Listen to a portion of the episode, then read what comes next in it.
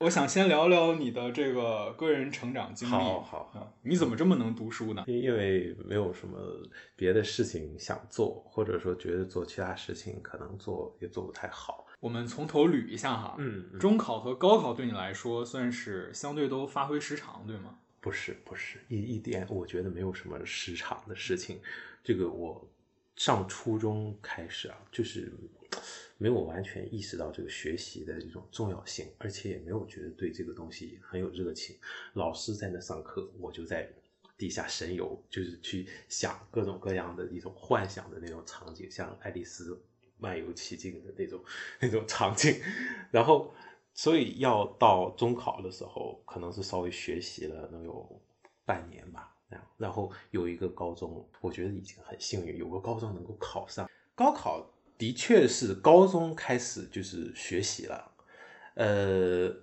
虽然没有特别特别的努力，但是我觉得能够考上这个大学去读一个本科，读我喜欢的专业，我觉得就不错。可能觉得有遗憾，可能是呃文综啊做的可能不是很好，但是。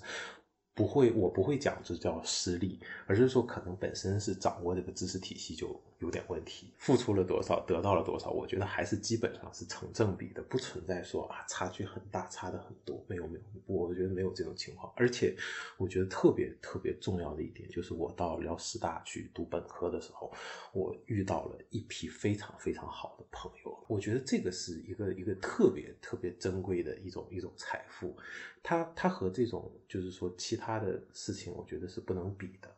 呃，我至今我们都是会去感叹说，我们啊竟然认识了十年，在这个时候我去能到辽师大去读本科，能到那边去念大学，我觉得真的是一个一个一个蛮幸运的事情，我没有什么遗憾可讲。那就像你刚刚提到说十年，现在就是再去谈这个时间的概念，都会觉得是一个。啊，挺可怕的一件事情，因为我这么算一下，咱俩可能认识也十四年了。这么算一下，从零九年到现在，对。但给我的感觉就是，这其实是一件挺难的事儿，就是一直在坚持苦读啊。然后你想，从刚刚你说的。从外人的视角来觉得，可能第一个本科的时候那个学校，嗯，不算一个在全国比较瞩目的一个学校。然后你从辽师汉语言文学本科，然后到现在拿到香港浸会大学的哲学博士学位，给我的感觉，这算是一场欲扬先抑的小镇做题家逆袭吗？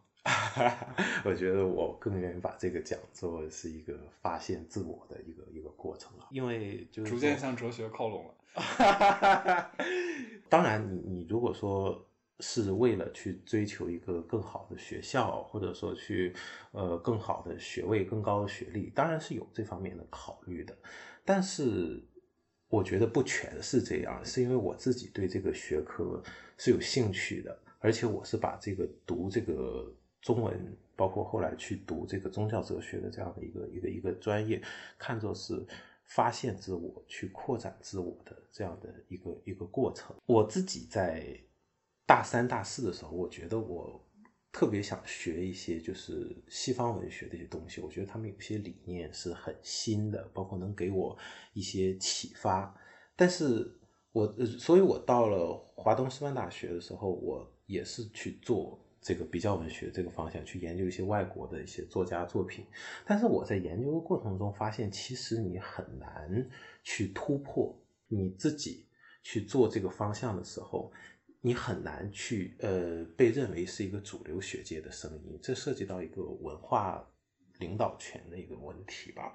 因为西方世界它对于一些，尤其是对于西方文本的一些阐释，它是有自己的一个。体系在的，他们有着主导的这种这种力量。相反，你中国人对西方文本去阐释，可能不会引起呃西方的一些学者他的重视。所以，既然如此，我觉得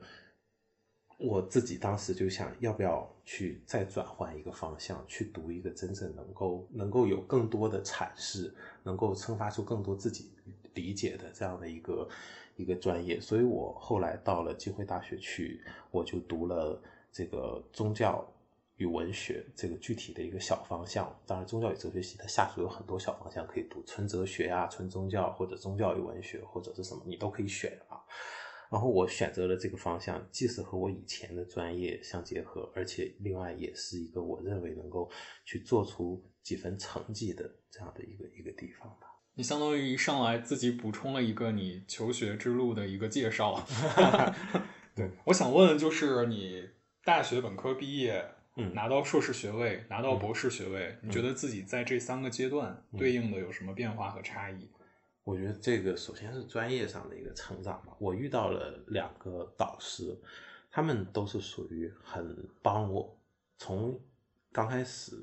去理解作品，可能更多的像我个人的一种读书笔记的那种理解，到去真正的去做学问，去写出一篇就是和能和同行学者交流的这个学术论文，这个过程其实是一个蛮艰辛的过程。你要设身处地的做学术研究、写学术论文，你要设身处地的去理解作者，去理解这个作品生产的这样的一个具体的一个过程，去理解它和作者思想真正的联系，这需要很大的文本去支持，不单是说作者自己写的文本，可能是同时代人对作者的回忆也有，包括整个更大的一个历史的环境。这都是理解作者、理解作品的一个一个很重要的因素。只有你把这些东西很如实的去了解了，你才能够明白作者要写这个文本究竟是要表达什么，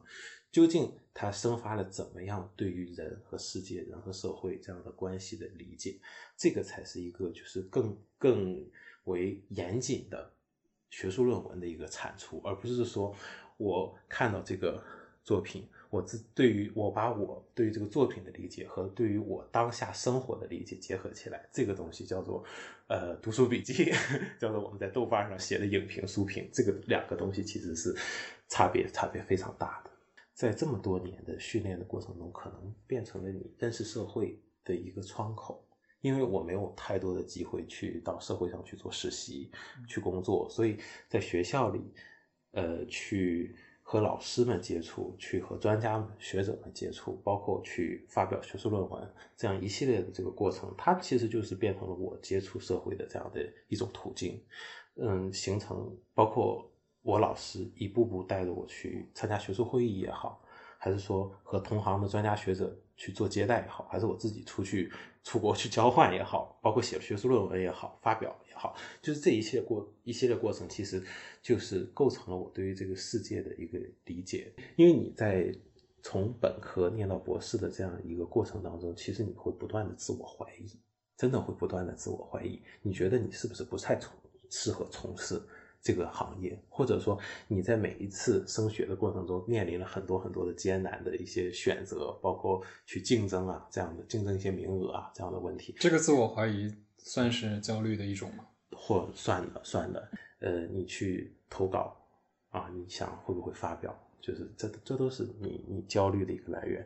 所以说我在这个过程当中，其实我也有不断的去怀疑自己，就是想你是不是不适合从事这个专业，包括我的研究兴趣究竟在哪里，我会去想。所以说，我觉得这个东西其实是和我自己的一个呃对于自我的内在的发现是联系在一起的。我自己在不断的寻找这个我哪我适合学什么专业，我自己去寻找自己呃研究兴趣在哪，我去不断的去质疑自己是不是适合学这个专业。后来我自己博士毕业，我觉得，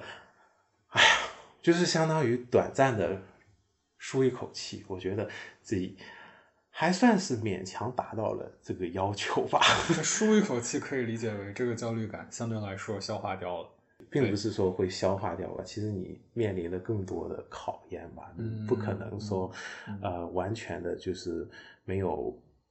没有，就是前面的路都是坦途，不可能。人就是要通过这种焦虑和挣扎来成长。我们收到了第一个信号，就是哪怕在高考之后，在象牙塔里面待了十多年，还是无法 摆脱焦虑的这样的一个呃困扰。对，哎，我问个有点冒昧的偏私人的问题啊。就是你对自己即将正式开启职业生涯的一个薪资目标是多少？这个我还真的没有很在乎。嗯我我我同学都会问我说，哎，你这个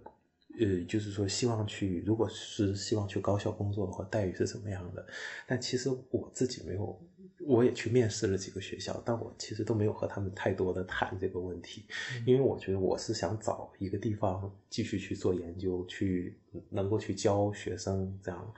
呃，去去发展自己的研究。而说这个待遇的问题，我觉得也都还好，因为我一点一点都没有预想过？只要能够温饱，应该就可以了。我没有那你觉得多少够温饱呢？这个要分在哪里哦？啊，这个如果在北京、上海、广州那些地方，我觉得这个要求会高一些。你会有对自己有一个就是嗯呃目标性的一个城市吗？一个呃工作的一个地域环境？哎，有的，有的。我我是想去一个相对宽松的一个环境，一个房价、物价相对低的地方。这样，你先给大家介绍一下这个宗教与哲学系博士生，嗯，都研究些啥？这里边啊，其实有很多，我们这个专业叫做 Religion and Philosophy，嗯，这个专业是在香港浸会大学比较有特色的这么这么样一个专业。呃，因为在我们系很多老师他的研究可能更多的是基督教和哲学这个方向的结合，但实际上我们底下的学生做的方向有很多很多。有的同学呢，他本身是牧师，他研究的方向基本是基督教哲学这个样子。呃，我们但也有同学是比较虔诚的佛教徒，他们研究的就是像禅宗啊啊这样净土宗啊这样的宗教问题，都是你们系的？对对，都是这都是我们系，还有我们的一些学姐，他们研究方向，他们就是一路读纯哲学上来，本科、硕士他们都是纯哲学，然后他们研究可能是研究政治哲学的，他们也有研究康德啊，包括什么研究什么罗尔斯这些一些著名的哲学家。像我在我们系就算比较特别的，我研究的其实是呃宗教和文学这方面的结合，就是比如说是一些基督徒他写的文学、写的小说、写的诗歌这样的东西，我通通过研究这个东西去看他们的一些宗教思想啊，这样这样的东西。所以这个我们系的研究可以说是比较比较多元的。当然，我们系以前还出过一些研究道教的这样的，都都可以，这这都是可以的。就是你们这个研究方向还是蛮自由、蛮开的，蛮蛮自由的，老师不会太过于干涉你的研究方向，只要学术研究研制成立即可，是这样子。你刚刚提到那个政治方向的嗯哲学，这两年在国内比较火的应该就是刘擎老师吧？啊，刘擎老师，你对他关注多吗？他是我他是我们思勉的研究员来着。对，就是他就是华东师范的老对师嘛。当时我在思勉读书的时候，他面试的我嘛。他当时面试，对你可以就是回忆一下。当时我们硕士是这样，因为硕士我本来面试的是中文系，后来我的导师就说：“哎呀，觉得还可以，给我推荐到当时华师大的一个综合人文学科的一个研究中心，叫思勉呃人文高等研究院，应该是叫这个名字哈。在那里边几乎是华师大顶尖的研究员来面试你，会有三轮面试，就是读一个研究生啊要三轮面试，然后我记得当时。”最终面试的时候，我看到刘青老师，包括还有许继年老师这些、哦这些这些学者，然后他们我有我有我有采访过徐老师。哦，真的哦嗯，我们我他们会提出一些问题，针对你以后想要研究的一些方向提出一些问题，但是具体没有再聊很多，因为我我本人对政治是稍微有一点冷感的，我更多的倾向于把文学啊，包括音乐啊这些东西看作是一种本身是一种技术。这种东西这种书写的记忆，讲述故事的记忆，所以我我本人更多的是研究小说的一些，更多倾向于研究小说写作的一些技巧，而不是说去研究它和政治的关系。当然，这也是很重要的一个一个因素。所以我我个人对于政治哲学这边真的没有了解很多，但其实这也是反映出来我的一个态度了。嗯你能看出来，我希望文学能够保持相对的一个独立性，不要和政治过于紧密的结合在一起。就内心你的一些追求还是更纯粹一些的。啊，不算或者纯粹，这也算是一种政治立场来的。那你当时就是、嗯呃，面试的时候看到像刘擎、许继林老师，嗯，你会有一种哇，一个啊，很很很梦幻的一个场景，就是可能一个在你的这个领域里面很知名的人，然后跟你见面的这种感觉。有有的，刚开始刚见面的时候觉得很兴奋，哇，就是本来你在书里看到的一些学者，然后哎看到活生生的这个人了，哦，原来长这个样子啊，和照片上可能稍微有点差距啊，就就看看到他们的时候确实是很兴奋，但是后来你到那边去读书之后，可能经常就是路过，就是从呃政治系那边路过。啊，从历史系去路过，看到他们，可能就觉得没有那么以前的那种兴奋了，更多的是觉得啊，这是这个是我的一其中的一位老师啊。哲学博士的就业选择有哪些呢？是不是专业对口的职业就是留在大学教书这条路？很多人会选择留在大学教书，这是一个。绝大多数人会做的选择，因为你经历了这么多年的一个学术训练，你最想做的事情，基本上就是说，你会在这个过程中，就像我刚才讲的，你会去质疑自己是不是适合去做这个行业。但是很多人他在经历的这个过程当中呢，他会觉得我还是能够勉强去做的，我还是觉得应该还可以去胜任这个工作的话，他可能就会去到高校去找一份工作。当然，也有一些同学。我觉得应该不仅仅是出于学术上的考虑，可能是出于家庭啊，包括生活上的一些考虑。他可能可能觉得去教高中啊，或者去大学院校去做辅导员啊，这也都是一些呃比较现实的一种选择。这也是一种除了做学术之外的一种。当然，也还有一些同学他会选择去企业界去做一些工作。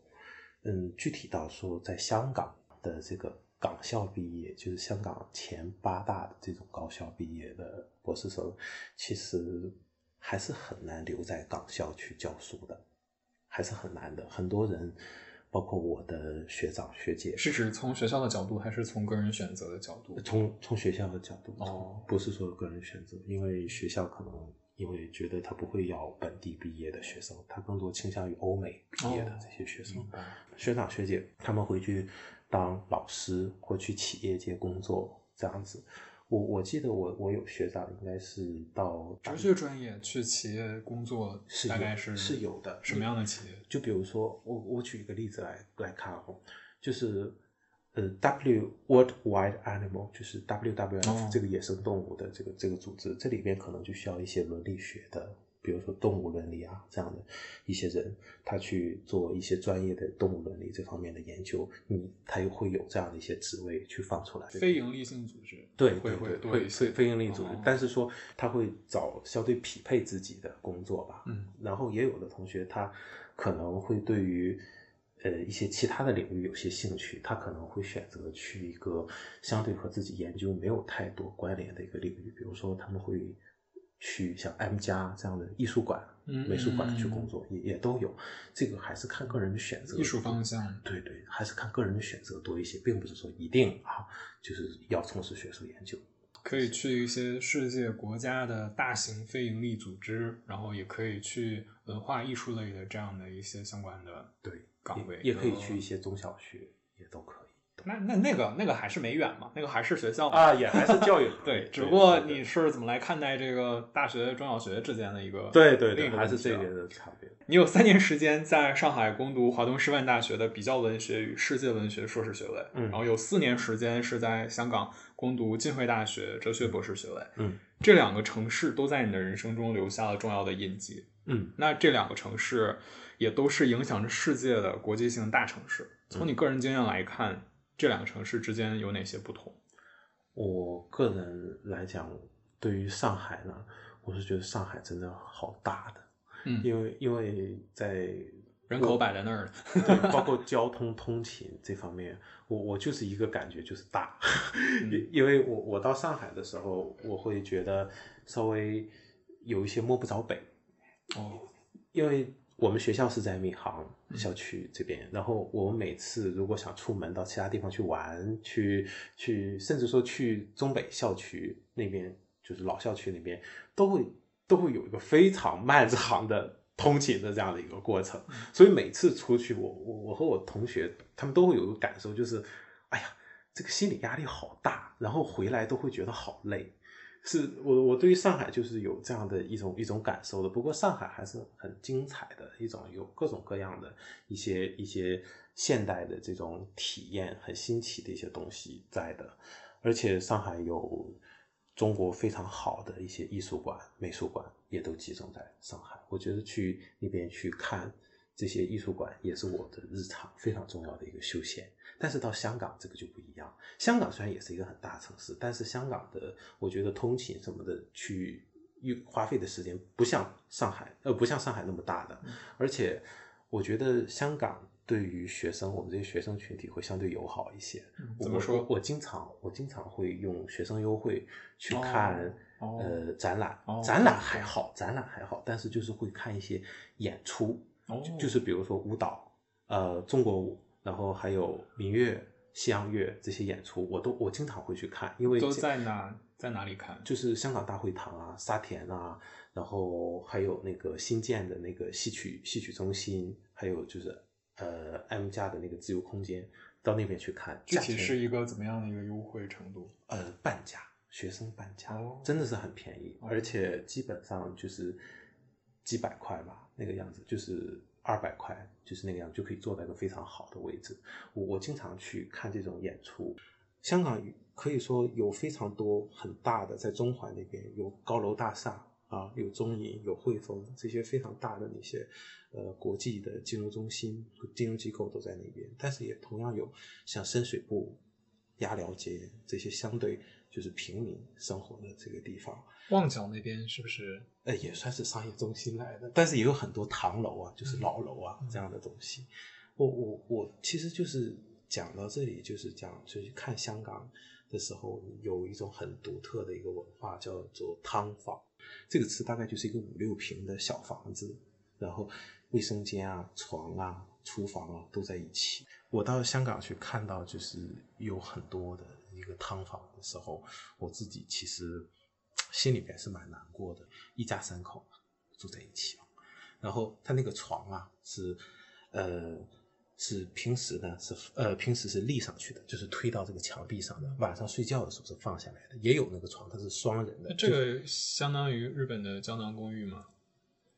它没有日本胶囊公寓的那种空间的区隔感，但是比那个还小。对，因为你这个。他的卫生间和他的厨房都在一起，旁边就是你睡觉的地方。一家三口住在六七平米的对房对，那那那个那个床啊，大概是有的床是呃像咱们宿舍上下床的那种，也有的是一张大床的那种。这个是看个人怎么设计这个东西。所以这个居住汤房是高层吗？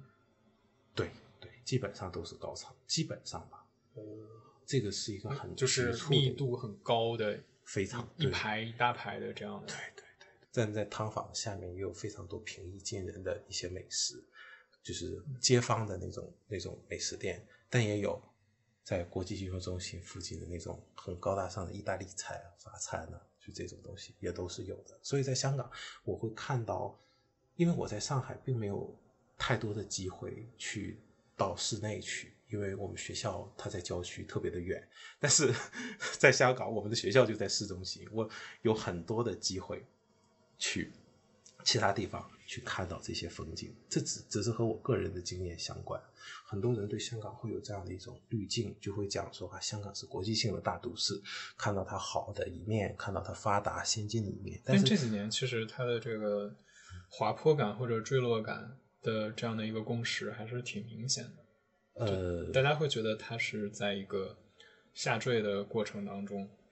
我自身也会觉得香港有一种衰落的一种感觉吧。而且其实这个感受还蛮早的，因为我在实习的时候是有去香港，当时参加一个诗歌节的活动，然后在香港拍纪录片。嗯，当时其实就是想去表现这样的一个很大的冲突感，或者是这样的一种很大的阶级分化。那种撕裂感，对对对对对。当时其实，因为我当时那个片儿的名儿就叫做《开在水泥里的花儿》哦，其实就是这个名字起的。嗯，你你大概能感受到他想要表达的方向哈，就是 是这样的。因为我当时会感觉到，他给我一个不同的感受，比如说跟北上广的一个区别是，啊，广州还好一点，就跟北京、上海的一个区别是。啊，你认同是吧？我认同，就是我会觉得它的节奏可能更丰富一些，嗯，因为北京、上海给我的感觉是都步调很快，都是那样的一一种很匆忙、很急，然后大家都在你追我赶、很卷的一个状态。然后我在香港是会觉得，哎，这个倒是跟广州有一些相似道理的，它分区分片儿，就有的地方是那样一个很高速发展、很先进化的那样的一个，不管是从面貌上还是从人的这个姿态上，然后有些地方好像就是有一种散发着一种诗意，或者是散发着一种自然传统的东西。有有一次我到长洲岛和我的学学姐们去参加那个太平清教，就是一个祭祀、祈求平安的这样的一个活动。我们去那个岛上去看，那个时候正正是疫情的太时候太平，清教是一个是一个就教祈派吗？不不不不不，它就是一个宗教的一个活动，祈福、求平安这样的一个一个活动那。是哪个宗教呢？呃，中国传统民间宗教吧，哦，这个不算是就是特定的，比如说道家、佛家什么的，都都不是小小小门小派。啊、就是传统民俗，可以这么理解。哦，我们到那边去看这个活动，在在可能在福建，我觉得也许会有。在岛上我，我和我的学姐们一个感受就是，感觉时间都慢下来了。你就看那个海浪打在沙滩上的那个那个那个场景，你就会有一种啊，时时间都逐渐慢下来了，呼吸也变得平稳了这样的一个感觉。而且，而且我在香港这些小的海岛上有个非常强烈的感受，就是如果说你在黄昏的这个时候，就是日落的这个时候，就从日落到天黑这个时候，你坐在那个岛上去看这个整个日落的这个场景的时候，你就会有一种很强烈的一种怎么说空虚感，或者说我不不不不用空虚这个词形容，或者说有一种空漠的感觉吧。就是你会觉得这个世间的一切都不是很重要了，这个时间就变得很长，你一点点从这个光明走到了这个黑暗，走到了虚无。对上海没有什么感情。刚刚讲的大段的内容全都是 关于直接香，港甚至都已经落到具体的事情和具体的回忆上面了。对对那感觉好像就是你对上海一句带过，再也没有 讲跟上海有关的。不是说我在上海待的不开心，而是在上海三年也不短呀。也不短啊，而是在上海的时候有一点封闭自己，有一点就是你到了从一个地方的院校到上海这样的一个呃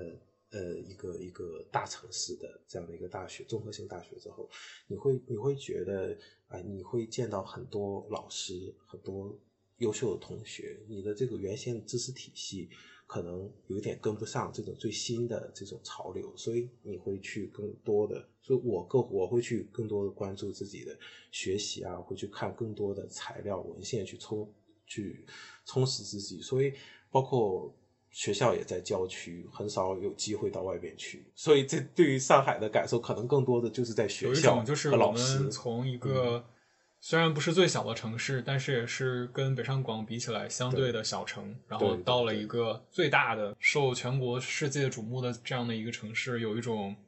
有点怯场，是有这样的有有这样的一种紧张的一种感受在的，嗯所以说希望自己不要出错，去做得更好。但是你觉得很有很很不一样的地方，就在于香港它也同样是一个大城市。我我我自己也有去反思过，去问过自己，为什么到了香港一两年之后，就觉得这个人自己就慢慢打开，就放松下来了呢？我觉得一方面就是像你讲的，就是说广州、深圳，包括香港，它有区别于北北上的这样的一个因素，就是它有很多，它是有高大上的东西，它有很多下里巴人，比如说城中村呐、这样很接地气的这样的东西，包括香港也有类似于城中村的，就是我讲的像深水埗啊、长沙湾啊这些地方，它也有很多接，地气的一些东西。刚刚我听你讲的话，就首先我对上海的我去了挺多次的，嗯。那我去的时候我会感受到一种挺难融入的一种状态，包括我去跟人沟通、跟交流各种各样的事情的时候，我是会感受到一种文化阻力在的。朋友们是会觉得，好像上海突然在近三年的时候变得更欢迎大家融入的这个状态了，因为有很多呃，可以说是一个老词儿叫北漂嘛，有很多嗯。北漂变成了沪漂，就是都都拥抱了上海，它的文化消费的这个受大家的接受程度跟欢迎程度也是更高的，更有市场的，嗯。然后大家都会觉得那边是更丰富、更有创新性的一个地方。嗯。但同时，像你说的，上海其实也存在，它也是中国老龄化城市排在很靠前的，对对。所以那就不可避免，它是会有很多老的东西也在这个城市当中共存的，与这样的一个没有自己没有看到。对，所以我刚刚你你去特别强调香港这个问题，但是对上海没有这个感受的时候，我会觉得那可能是会存在于你自己心态的变化和你的主观性去了解这个城市的意愿和走入这个城市的深度的区别是有关的。绝对是有关系的。我自己就是像刚才讲，我有反思自己为什么会在香港去更多的尝试的去融入这个社会，香港社会，因为我觉得可能是和一九年的政治运动是有关系的。我在上海没有机会去做，但是我觉得到香港我不能再这样去封闭自己了，所以 我要香港去，我觉得我要去更多的去接触这样的一个当地的一个生活，所以这也是我自己本身想追求改变的这样一个所以有的时候。嗯时间、出场顺序和你的心境真的很很不一样。它这个其实就是机缘巧合，并不是说上海不好，或者说是我对上海有负面的观念，不是这样，而是恰恰香港在这个时候来到了你的面前，你在这个时候到了香港，你和他更多的有缘分，看对眼儿了，我会觉得我自己对香港的理解更深。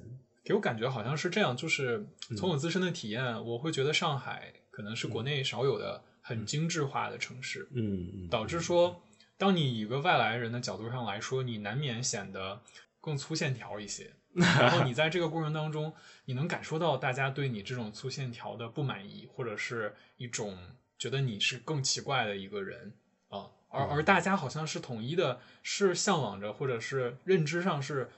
共识去追求更精致化的，在我的感受上。但我去香港的时候，反而我在语言上，反正我只能讲英语，因为我我没法粤语沟通嘛。啊也那可以讲普通话话了普通话我当时去的时候还是比较难，啊，一个是我可能也是一种自我保护吧，我不太希望说让大家知道我到底是一个什么身份，因为你讲英语的时候，人家是拿捏不了你到底是什么来路的，嗯对，不知道你从哪儿来的。你要是讲普通话的时候，还是会容易被呃有一个更细化的一个人群划分，对。但是在上海的话，你不可能跟人讲英语嘛，但是你一讲的话，你就好奇怪哦，概 露出了自己的一点儿牌，对，嗯。所以你反而在香港的时候就无所谓了，你反正是一种我觉得我没有任何需要文化认同的那样的一个心态，你就更容易打开。对我来说是这样的。我自己不是这样想的，恰恰是因为我经历了一九年的那个事情的时候，我会去更加强调我自己是从中国大陆来的这个身份，我会强调这种身份的认同感。我我会跟他们讲话的时候，我可以讲粤语，有的时候只要我能讲，我是会跟他们讲。现在可以讲粤语的啊，呃，是就是日常的交流是可以讲一点粤语的，但是如果说这个东西我粤语我我我我我做不到，我会讲普通话，我不会有任何的害羞的这种情绪，因为我觉得你是可以听得懂的，我预期你是可以听得懂的，所以我就是中国大陆来的人，我不会因为这个事情会有我有任何的我会有什么害羞不好意思没有，相反我会去很强调自己的这种身份感。我觉得这个是特别特别重要的一点，所以我我对于这个城市，如果说是说融入也好，或者说是不融入也罢，但是这种我始终我是会觉得，这个讲普通话就是我本身这么多年成长的一个培养的一个印记。虽然你对上海也是几乎是就没说几句话啊，嗯但还是想问一下，毕竟待了那么久，你觉得这两个城市有没有你最喜欢的一家店或者一种美食？有啊有啊，那先说说上海吧，啊上海说的太少了。说说说一个哈，就是在那个上海的那个，应该是在南京路附近啊，有一个叫哈林面馆的地方。哈林面馆，哈林面馆对，哈哈林还是哈林？灵灵灵，哈是那个嘻嘻哈哈的哈，林是那个有点灵气、灵魂的灵啊，哈林面馆。爱情神话里那个灵呃，对对对，然后然后他这个面馆里做的是牛蛙面，呃，我第一次吃这个东西，因为因为我上海南京街附近哈灵面馆对牛蛙面，嗯对，这个我以前没有没有没有没有吃过，然后还有他们家还有炸猪排啊那些东西，我觉得都是可以尝试一下。那边包括那一整个一条路上，包括还有什么呃光明村月饼啊，包括什么都都有很多，然后还有一些卤味啊什么东西，还有一些旧旧的书店，那些整个那一条街你沿着走都会有很多很多好吃的。但是这只是我个人的观念，我觉得当地的老饕可能他们自己有更多的好的去处。香港就太多了，我对于香港的了解就就都很多。我就只说我住过很久的长沙湾那边吧，长沙湾那边到深水埗，你沿着从长沙湾走到深水埗，包括从深水埗再往前走，那一条整个那几条街，就前后几条街都很近了，有一些竹升面啊，也有一些馄饨，呃，那他们那边不叫馄，饨叫云吞啊，叫云吞，然后还有一些呃面馆儿，都是有很多很多的这个可吃的。你就走在那一条街上，你看到什么，你想去吃什么，然后还有一些做豆豆浆的这种店，都是有很多好的东西，你就可以走到那边，你随便你你喜欢哪家你就去哪家，价钱也都很平，就很便宜，所以到那边去可以看到很多。这条街区是我非常非常推荐去的。就是你整整体走到那边就可以了，我不会推荐。香港没有提店名哈，没有提店，不用提店名，因为那边有很多。你你到那边，你到香港？呃不，你到香港，你比如说你到了深水埗，你在深水埗那个出口 C 出口出，就是鸭寮街的出口出，然后之后呢，你打开 Google Map，Google Map 上面会直接弹出来，就是你搜索美食那个选项会有弹出来一堆评分高的，你就去就 OK 的。它那上面就基本都有推荐。还还有一个我住了很久的一个就是九龙城啊，九龙城这个我真的会去推荐。在九龙城那边，就是现在我住的那个时候还没有开通地铁，现在开通叫宋皇台站港铁龙是不是比较灯红酒绿的？啊，没有没有没有，那边现在还好了，那边还好。哎，给人的印象是不是有这个说法？还好，我我不太了解这个。就是刚才接着刚才说完，就是你到港铁凤凰台站下车，然后呢，你也不用，我也不推荐任何一家店，我觉得很多都有很好吃的。那边是有泰泰餐，感觉好偏爱呀、就是啊你说到香港的时候，因为在好像生怕说了这家店就对其他店不公似的。因为太多了，因为在那边几乎和同学经常会去吃这一家吃那一家。嗯如果你再要我说一个，嗯那就是你到油麻地，你到麻油麻地我也去过，啊，油麻地，哎呀，这个出口我有点记不清楚，应该是上海街的那个出口啊，嗯是上海街的那个出口。呃，或者说你沿着油尖旺这一条大路走，也有很多好吃的。但是这个东西我觉得人流会比较密一些，呃，可能会排队啊，会比较多。上面有好多米其林的那种餐厅啊，呃，会比较密一些。我觉得如果说是你呃时间比较紧，你可以就在油麻地解决。但是如果说你什么叫解决？这 呃吃饭，呃，但是如果说时间宽裕，可以去我推荐的那几个地方。上海跟香港对你来说有没有一个很重要或者特别喜欢的一个去处？呃，上海的话，我是特别的去处是没有，但是就是各种的艺术馆、美术馆，这是我特别喜欢去的地方。也是挑不出来一个呃，对我没有特别具体，嗯我一定会反复去的这个地方，我觉得是没有的。我我这个人一直不会，就说有这个地方我特别喜欢，然后我就老去老去，不会，我会想看更多的一个风景。再说到香港的一个地方，我会经常去的就是各种各样的爬山，哦这是香港非常有特色的一个娱乐活动。在香港最喜欢的是爬山。嗯，因为也没有办法，也也也只能有这个爱好。嗯，因为香港这不对，这不对。你刚刚说看那么多演出，那不也是爱好吗？啊，那个是但是你说具体的地方嘛，呃，也是演出也算一个，你这么说的话，但跟是王石有同样的一个爱好，爬山。因为香港地很小，所以只能去各种的行山啊，去爬山。呃，到爬山的时候，其实有一说说就是爬的哪哪个山？你这个说这个，我就有一种，你刚才说有什么特别印象深刻的事，这不就来了吗？我有一次，我我的学姐，因为我我基本都是学姐，就是我我我们系招的很多都是女生了，嗯嗯，我的学姐们都回都回大陆了，就我一个人，我们系就我一个人留在香港。就学姐就落幕了。我刚刚听到以为说要讲跟学姐的一个啊故事呢，没有没有没有结果学姐这个这个刚出现就回大陆了。啊，和这个没有关系，这是我个人的一个体验你。这属于虚晃一枪。然后到那边去爬山呢，那个我一天之内竟然爬了两个山。那你看山多高了？对对大连这种山，你一天爬三四个都都没什么问题。对对对，啊，你说说。就是第一个我去新娘潭，这是香港的一个灵异故事一个一个地方哈。呵，这就插入一个灵异故事，我我我你给觉得讲讲灵异故事吧啊，。呃，我我记不太清楚了啊，可以简单简单说就是这个地方，我先从我怎么去的讲起啊。我坐那个香港很有特色那种小巴，就小型巴士，坐到新娘潭附近，然后我就去看。我就我当时我想到新疆台去，就是走一走看一看嘛。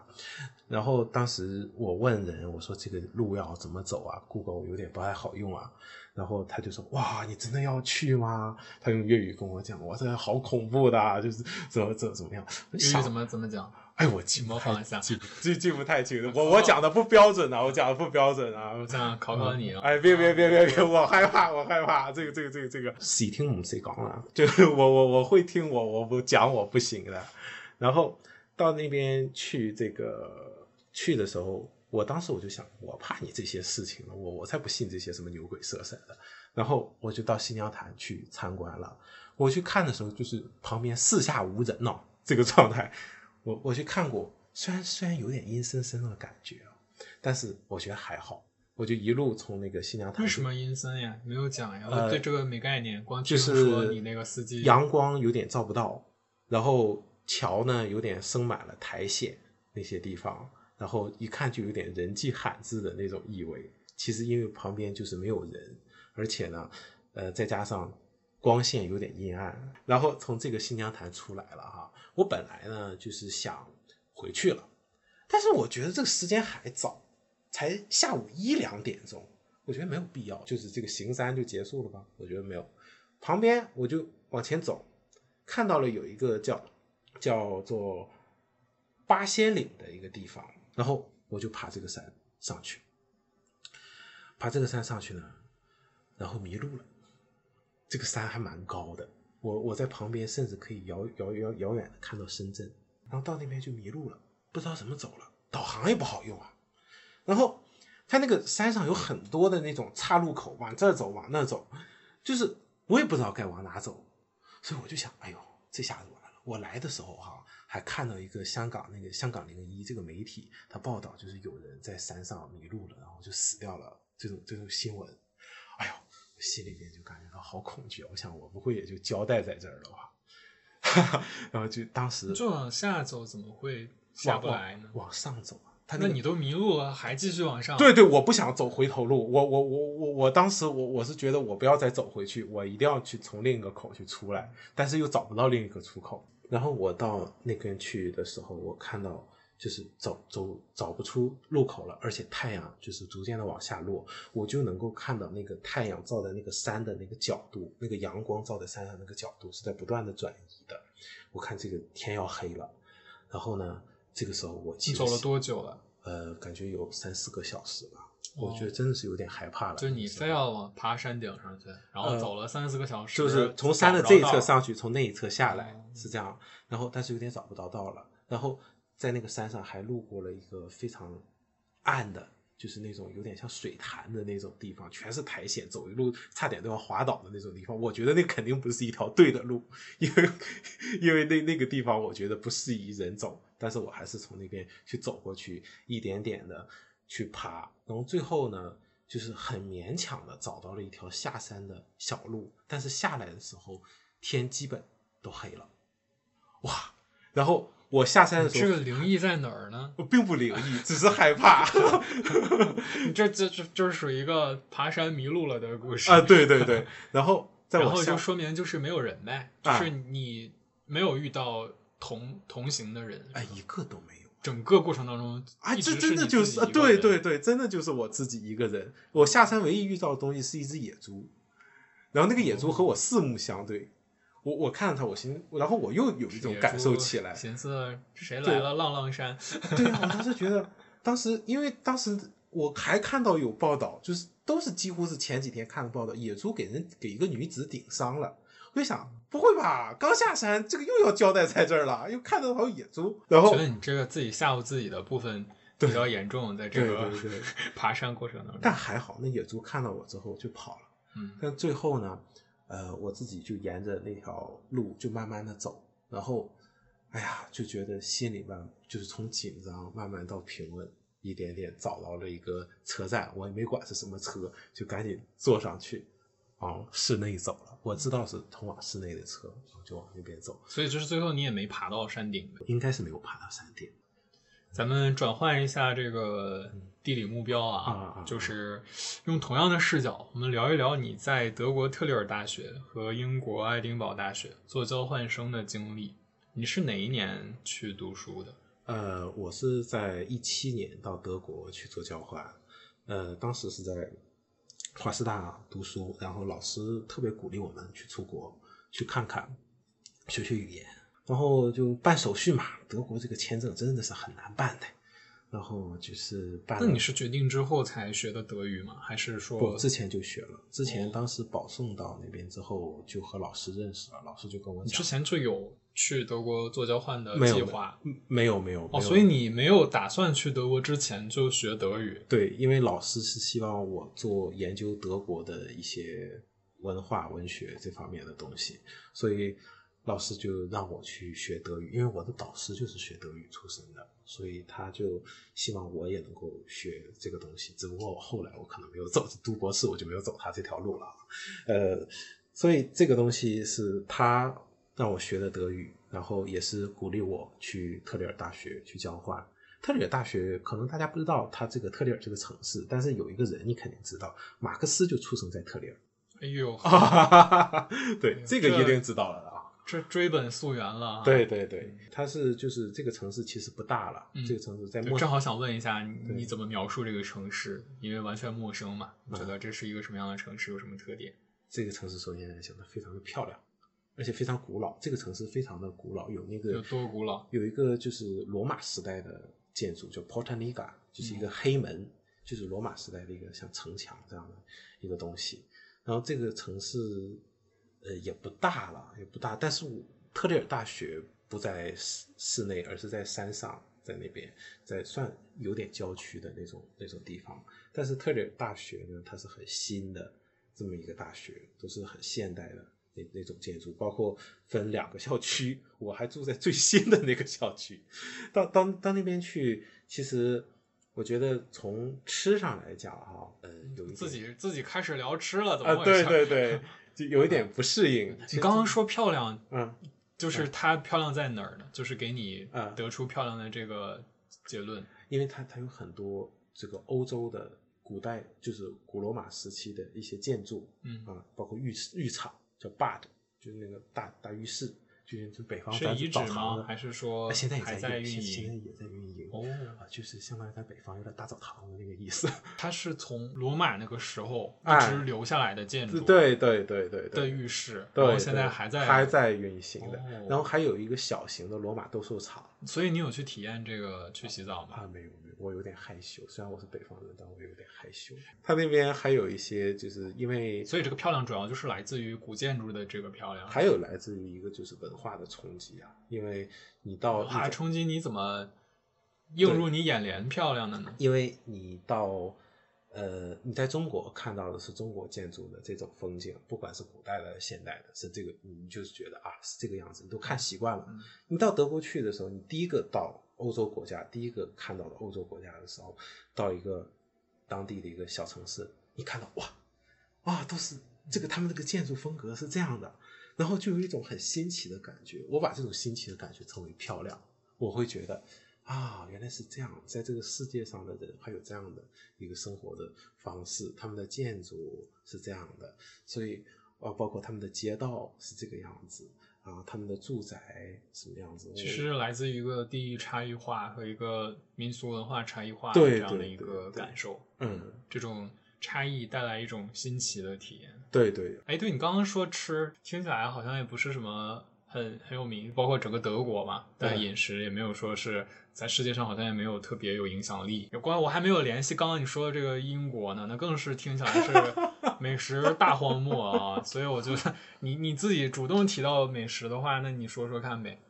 呃，首先我觉得我对于德国它不适应的一点就是说，它那边几乎顿顿是吃肉。到那边你刚开始会很兴奋，哇，这个肉啊价钱不贵啊，很便宜啊，你就嗯可劲儿吃。但是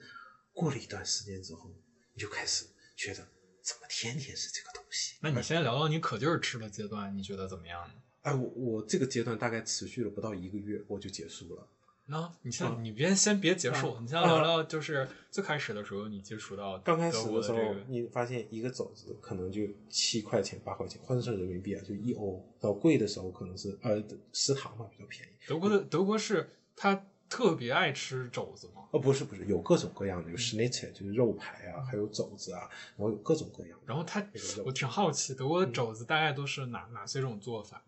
我之前听说是跟酸菜配着来做，有就是点像炖酸菜。油炸的那个肘子，然后再配上酸菜这么吃，是这样的。配上酸菜有点像，有点类似于沙拉的那种。是肘子和酸菜分别做的，哎哎哎但酸菜是配菜，然后肘子就是那种对对炸的酥酥的，味道呢？味道我自己不是很挑味道，我可以我可以接受。我但在你是接受就是是好吃吃腻了的接受，还是说你就不是妥觉得很协了，好吃？妥协了哦，啊，就是这样。因为并不觉得好吃。对，那相对比呢，就是跟这个苏格兰爱丁堡是比我我倒觉得苏格兰会好一点，更好吃是吗？更多更多样性。因为特里尔它是一个小城市啊，它没有世界各个国家的美食，反而是到爱丁堡去，你会它有越南的那种粉儿啊，然后还有印度的那个咖喱啊，还有你这太奇怪了，就感觉去英国吃亚洲的东西。对对呀、在英国不就是吃这些东西吗？难道它有自己有什么很很很有特色的吗感？受到了曾经日不落帝国的一些呃历史原因在哦。这两个地方，我觉得都应该是饮酒爱好者挺喜欢的吧。那对对对，看起来呢，你就是一个不喝酒的人喽。不喝酒，所以不能体会到德国和苏格兰威士忌、德国啤酒就可惜了你看。就刚刚的可惜是德国的大浴场没有去，然后这个就是没有品尝德国各种各样的啤酒，感觉两大可惜之处。兴趣点不在这里。那你说说，就是本地有什么吃的吗？就是苏格兰、爱丁苏格兰。当地啊，苏格兰当地，哎，你说来你真的觉得很惊讶，他那个萨拉米那个东西竟然是苏格兰的特色美食，就是印度的那个，哦，不是萨拉米，错了，玛莎拉玛莎拉，嗯对，玛莎拉竟然是苏格兰的一个十大美食之一哦。你你会很惊讶，他做的真的蛮地道的。就是我即使买那个超市里冷冻的那种嗯盒饭那种，我他我也会觉得他那个咖喱是比国内做的要好吃的，真的会有。然后还有就是他当地比较有特色那个 haggis，有点像血肠，咱东北那个那个血肠，只不过它里边有一些大米啊，那些还有那些羊杂碎那些东西在里边，就是像血肠是吗？对，有点像哦韩国的那个，就是朝鲜族他们那个米肠米肠，哎，就 haggis 也是一种肠呗。也是一种肠，对对。然后里边也是有动物血呗，动物血、动物的羊杂有杂碎，就是下下下脚牛料，喝。对这听起来是东北和西北的结合。还还可以煎一煎吃还还可以的。然后还有一个 black pudding，black pudding 也是血，但是我不知道它是什么东西。怎么听起来直译就是黑布丁儿？对对对对对。这所以这是个甜品是吗？哦、no no no，这是一个肠来的，这是一个肠，这也是个肠。这也是一个肠。我的天，这个也是。这怎么感觉这现在才来到德国呢？你大致在德国吃了多少种肠？哎呀，这取决于商店卖多少种。两边的，就是本地的饮食蛮像的，只不过英国的外来的饮食选择更多一点儿。哎，你听起来抓的这样的。很准。你在这个两个城市读书的时候，有什么印象深刻的经历吗？呃，现在想起来还真没有你让我一下子说出来的，可能嗯没有那种记忆点很很深的。，对，可能没有那种记忆点很深的。你更喜欢哪个城市？我更喜欢爱丁堡一些。到爱丁堡去啊，我最印象深刻的，如果说现在一下子说出来，就是海边，真的就是海边，因为这是怎么着呢？来自你对故土的呃，怀念有有一点这样的嗯怀念，就是而且我会有一种感觉，就是如果这个城市沿海的话，我一定想去看看它海边的风景是什么样的。但是我不会去那种人很多的那种沙滩，我我相反我会去那种就是旁边基本上都是什么鹅卵石啊，就是那就就就那样子有点崎岖的，或者旁边都是那种有一点那种呃礁石的那种那种地方。我我我我会觉得那种地方可能更原始一点，更更有挑战性一点。我会到爱丁堡，包括它郊区的那些海边去看。这四年你穿行于陆港之间，然后你对香港这片原本陌生的土地产生了怎样特别的情感？啊、比如说从爱丁堡回香港，或者是从呃一些，比如说去从哪去中国大陆的一些城市开会，然后回香港。这个时候呢，我到了香港，我会我这个人其实是蛮容易焦虑的一个人，就是包括飞机是不是晚点啊，包括自己这个呃这个火车啊是不是会有晚点这种事情，呃，包括是自己别起不来晚没没赶上这种事情，我是会有焦虑的，我会提前一天就会有这种出门旅行的这种焦虑。每每当我回到香港的时候，我会觉得。哎呀，这个地方是我还是很熟悉的嘛，待了好几年的地方，我我是熟悉的，所以我就没有那么紧张了。所以这个东西，我对香港的一个过程，就是我和他不断的认识，它算是你除了故乡以外感情最深的一个对对城市了。对对对，是这样。那既然你对这个城市已经有了这么深的感情，为什么没有考虑就毕业后留在香港工作和生活呢？哎，我还真没有考虑过在这边，呃，生活。这个好像是一种，首先从现实上来考虑啊。我自己刚才也说，我说香港一个地方，它的居住条件可能是比较的差一点吧，直接说的直接一点。所以在那边的话，如果留港工作，可能就面临你的居住条件远远不如在大陆来的舒适。这种居住条件如果不太好的话，它会整整体的影响你自己的一个生活的一个一个状态。所以这是我考虑的一个重要的一个原因。然后另外的一个原因就是，我觉得包括我的老师也好，就是我的博导也好，他希望我可以回到中国大陆去，呃，做继续做我的研究，因为我的研究本身也是与这个呃对于中国的中国社会的一个关怀，包括对中国社会的理解有关。只有在中国大陆的这个环境当中，我觉得才能够有更多的去挖掘的一个土壤。还有接下来说这一点，我不知道能不能播，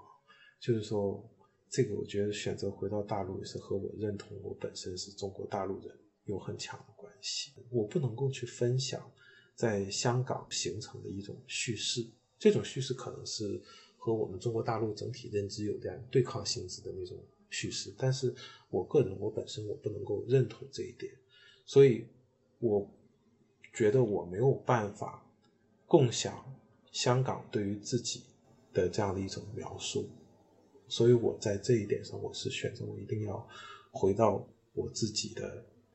我认同的这种叙事当中来的，而且我自己有足够的自信，我相信中国的这种前途和命运，所以我觉得我应该支持我自己的国家。有哪座城市是你最喜欢的？我觉得是巴黎啊，巴黎是一座非常包容的城市，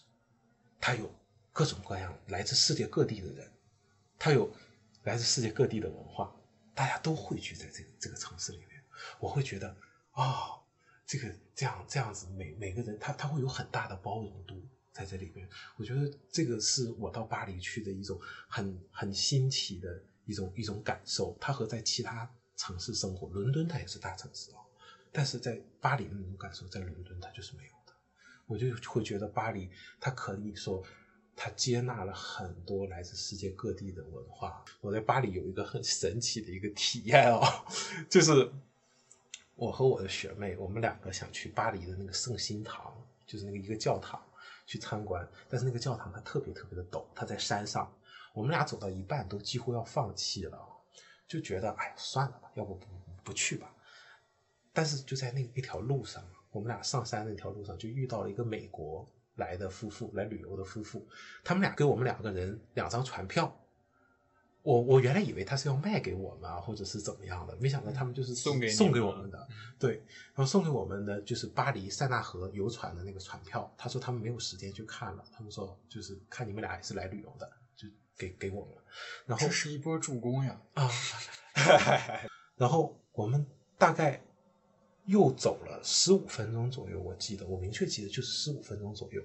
我们都觉得没有希望了，去找到那个教堂，但是就很神奇，那个教堂一下子就出现在我们眼前。那个因为那个山路很陡啊，你看不清楚上面到底有什么东西，这就很没有希望。然后当那个教堂一下出现在你眼前的时候，你会觉得哇，终于看到了一个一个顶。包括你到圣心堂上去俯瞰整个巴黎的那个全景啊，它和埃菲尔铁塔的那个体验也是不一样的。到埃菲尔铁塔去不是不是一个，我觉得那边的景观可能更人文一点。那就是咱俩聊了这么久，大可博士还有什么想要给大家分享的内容和话题吗？哎呀，聊了这么久，我感觉我也累了，没有什么更多 的那那我们现在吃饭去吧。好好好，你想吃德国菜还是本地海鲜？咱们吃本地菜就好，不一定要吃海鲜。我刚开始还想说，你聊到德国，说那个德国菜可以去。